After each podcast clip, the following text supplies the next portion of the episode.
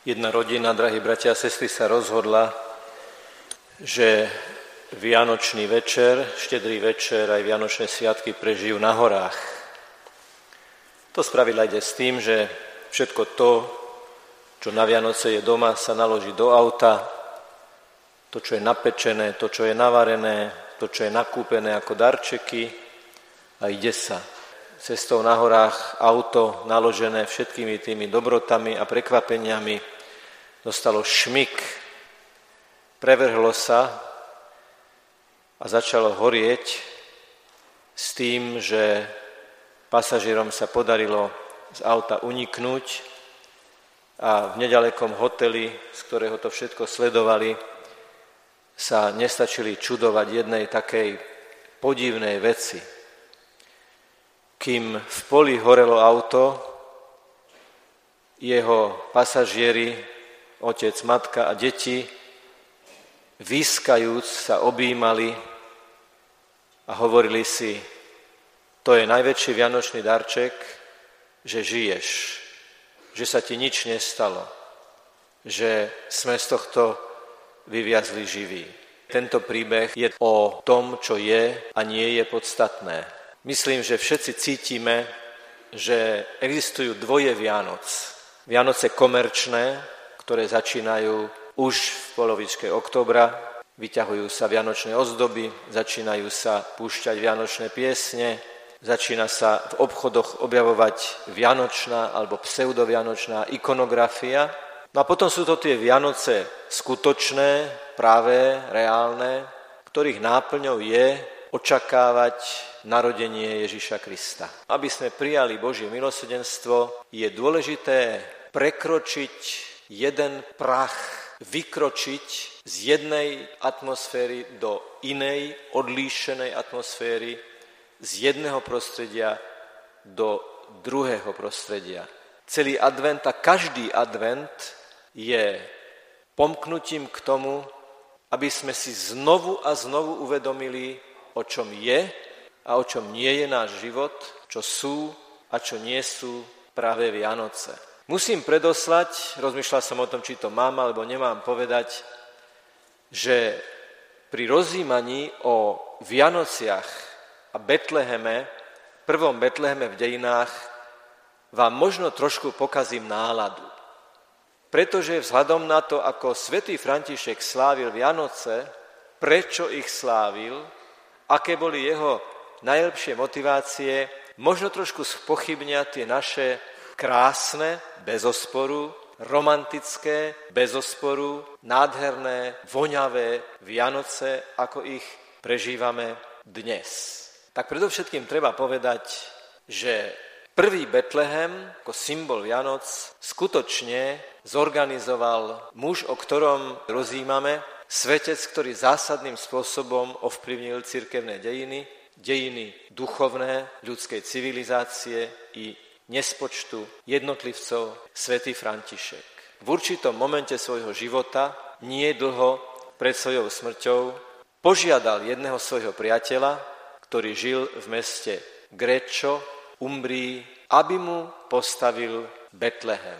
Historici, františkanskí odborníci sa zamýšľajú nad tým, aké mohol mať svätý František motivácie k tomu, aby nechal nainscenovať, za chvíľu uvidíme, ale akým a zdá pre nás nečakaným spôsobom, výjav Ježišovho narodenia. Jeden z nich hovorí, že keď bol svätý František vo Svätej Zemi, veľmi túžil navštíviť sväté miesta, teda miesto Ježišovej smrti, miesto Ježišovho pochovania a samozrejme aj miesto Ježišovho narodenia.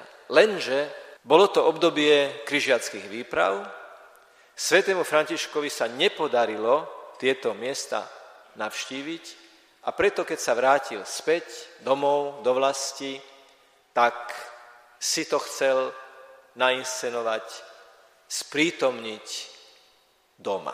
Keďže to nemohol vidieť na reálnom mieste, v reálnom priestore, kde sa to naozaj stalo.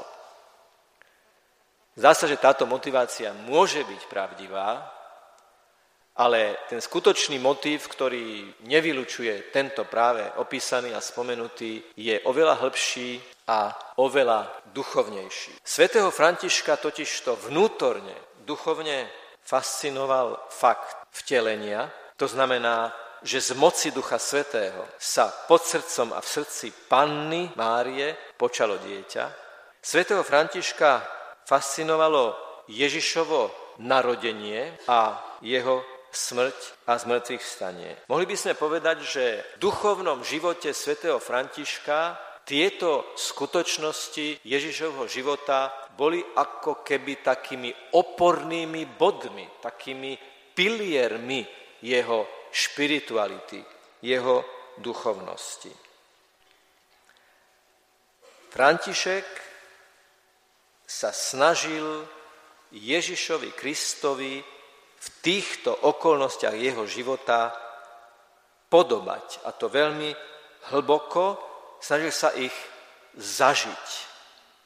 A tu sme pri jadre tej motivácie, že svätý František hovorí: chcem vlastnými očami zažiť, vidieť niečo, čo bolo podobné Ježišovmu narodeniu, ale vidieť to nie ako nejakú odtrhnutú realitu, ako nejakú scénku, ako nejaké divadlielko, ale ako niečo, čo mi pomôže, čo mu pomôže duchovne ešte hĺbšie si uvedomiť lásku, ktorá bola prítomná v tom, ako sa Ježiš narodil. Máme dokonca jeden mimoriadne vzácny text, ktorý cituje svätého Františka, ako on tomu svojmu priateľovi 2 týždne pred Vianocami hovorí, ako by si to predstavoval. Choď a prosím rýchlo obstaraj to, čo ti hovorím.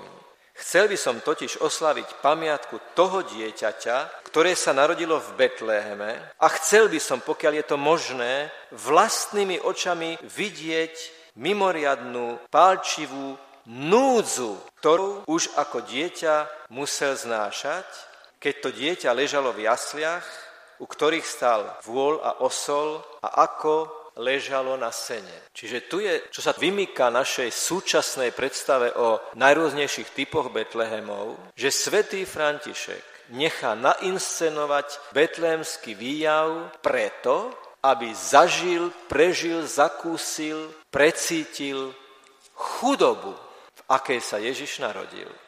Čo bolo v tých jasliach? Len jasle so senom. Nechali tam priviesť naozaj osla a naozaj vola, ale žiadne postavy. Žiadna herečka alebo nejaká dobrovoľníčka, ktorá by tam bola, hrala Pannu Máriu. Žiadny muž, ktorý by bol, predstavoval svätého Jozefa. A už vonkoncom nie pastuškovia. Dokonca tí odborníci hovoria, že takéto niečo, aj keby to niekto bol svätému Františkovi ponúkol, by bol pokladal za nemiestné v tej dobe. Čiže ešte raz, František vyhľadá lokalitu, ktorá sa volá Greccio, chudobnú, takmer neobyvateľnú oblasť Umbrie, Talianska, ktorá svojou polohou, svojim počasím, svojim podnebím nie je práve najpríjemnejšia na bývanie, aby práve v týchto chudobných podmienkach zažil, prežil a precítil Ježišovo narodenie. Ale je tam ešte jedna vec, úplne kľúčová, a je to dobrá správa, pretože nás spája v čase. Svätý František chcel, aby nad tými jaslami bol postavený oltár. A vrcholom slávenia bola svätá omša, a keď sa na oltári chlieb a víno premenili na Ježišovo telo a Ježišovu krv, to bol vrcholný moment toho skutočného slávenia betlehemskej noci. Totiž svätý František kňazov, on sám bol diakonom, kňazov si veľmi vážil a ctil. A v súvislosti s Vianocami hovoril: kňaz sa podobá Panne Márii. Tak ako ona porodila Ježiša a on sa narodil v Betleheme a v jasliach, tak má kňaz svojimi kňazskými rukami a slovami prepodstatnenia moc sprítomniť Ježiša na oltári, kam sa on narodí ako do jasiel. Čiže jasle, žiadne postavy, kňaz, ktorý slúži svätú omšu. A František sa oblečie do diakonského oblečenia a káže v túto prvú noc betlehemskú. A v tej kázni bolo všetkým veľmi markantne to prežili, si všimli, že vždy, keď vysloví meno Ježiš, vždy, keď vysloví slovné spojenie betlehemské dieťa, tak je vnútorne pohnutý. Prežíva to ako niečo veľmi osobné, intimné, ako niečo veľmi hlboké. Dostávame sa teda k najhlbšiemu jadru prvej inscenovanej betlehemskej noci. Dokonca by ste mohli oprávnene namietnúť, že keď tam neboli postavy, ktoré hrali jednotlivé betlehemské osoby, tak ani nehovorme o inscenovaní, hovorme skôr o istom náznaku toho, čo sa stalo v Betleheme. Čiže keď dnes budeme v koncelebrácii vyslovovať slova eucharistického premenenia, slova Ježiša Krista, toto je moje telo, toto je moja krv, tak v podstate zažijeme to, čo zažil svätý František ako jadro Ježišovho narodenia v tom roku 1223 v noci z 24. na 25. decembra. Čo je v pozadí tejto chudoby? Čo je v pozadí tej chudoby, v ktorej sa narodil Ježiš Kristus? Preto sa musel narodiť v maštali. Prečo sa musel narodiť medzi zvieratami, takmer pod holým nebom, v jaskinnej maštali? To súvisí s tými dverami. Jozef sa snažil o to, aby sa Ježiš mohol narodiť v hostinci. Hostinec, hostiť. A predsa hostinci, pre nich nebolo miesta. Možno preto, že v rámci sčítania ľudu bol preplnený, ale niektoré exegézy hovoria, že preto, že dom, v ktorom žena porodila, bol poškvrnený a musel sa znovu očisťovať. Čiže Ježiš sa rodí v Betleheme nie preto, aby sme my mali inšpiráciu k tomu nesmiernému množstvu Betlehemov povystielaných, vysvietených, naplnených rôznymi vecami. Opakujeme to pekné, je to romantické, viaže sa to na naše detstvo, ale nezodpovedá to duchu prvého Betlehema, ktorý chcel mať svätý František. Čiže keď pozeráme na tú Ježišovu chudobu, sme pozvaní sa zamýšľať, či aj na našom srdci nie sú dvere podobné tomu betlehemskému hostincu. Sme pozvaní zamýšľať sa nad tým, či aj kvôli našej uzavretosti niekto nemusí byť v chlade odmietnutia, v noci neprijatia. Tie dvere nás vedú k ďalším dverám, a to aj v tomto advente, ako v každom advente a vlastne vždy. A to sú dvere spovednice. Isté dieťa stálo pred spovednicou, videlo 3 vysvietené okienka a hovorilo mamičke, veď to je Betlehem. Matka hovorí, nie je to Betlehem, to je spovednica. Krem toho je polovica augusta, tak nehovor, že to je Betlehem. No dieťa naliehalo a niektorí ľudia sa aj začudovali, že dieťa rozpráva, že je tam Betlehem a je leto. A to dieťa malo pravdu. Sa nemýlilo v tom, že skutočne, keď dostaneme sviatostné rozrešenie a kňaz povie tie nádherné slová a ja ťa rozrešujem v mene Otca i Syna i Ducha Svätého, tak ako pri eucharistickom prepodstatnení z moci Ducha sa Ježiš stáva prítomným na oltári, tak v spovednici, keď sme pootvárali všetky tie dvere a stavidlá našej hriešnosti a všetko sme to Bohu odovzdali, všetko sme mu povedali, tak vtedy z moci ducha sa naozaj tá spovednica podobá živému Betlehemu, lebo sme sa my narodili pre Krista a nám narodil Ježiš Kristus. Pretože rozhrešením sa očisťujeme, otvárame a naplňame Božou milosťou, najmä vtedy, ak sme vyznali ťažké, smrteľné hriechy. Ďalšími dverami sú pomyselné dvere medzi nami. Všimnite si, že v duchu tých betlehemských dverí, dverí betlehemského hostinca, koľkokrát použijeme aj dvere ako symbol vrcholiaceho konfliktu. Ako skončila vaša hádka? Pýtajú sa niekedy. No tak, že on tresol dverami. Stalo sa vám už niekedy, bratia a sestry, že niekto nahnevaný tresol dverami? Stalo sa vám už niekedy, že ste niekam zvonili a vedeli ste, že dnu je niekto, ale vám nikto neotvoril? Nehovoríme, že v situácii konfliktu a hádky a hnevu sú medzi nami zavreté dvere? A my si dnes pri znaku pokoja podáme ruky. Pokoj s tebou. Podanie rúk, okrem mnohých iných vecí, vyjadruje aj to, že medzi nami nie je bariéra, že vieme voľne jeden k druhému pristúpiť, že si vieme jeden druhému podať ruky. V posolstve svätého Františka je toto zdieľanie, láskavé zdieľanie prítomnosti druhého človeka veľmi hlboko prítomné. Nemôže byť živý, opravdivý Betlehem bez toho, aby sa tam ľudia nezišli v láske. Ako tí z toho havarovaného auta zistili, že to, čo je pre nich najvzácnejšie, je ten druhý človek. My darčekmi, drahými darčekmi, nezapcháme vzťahové diery.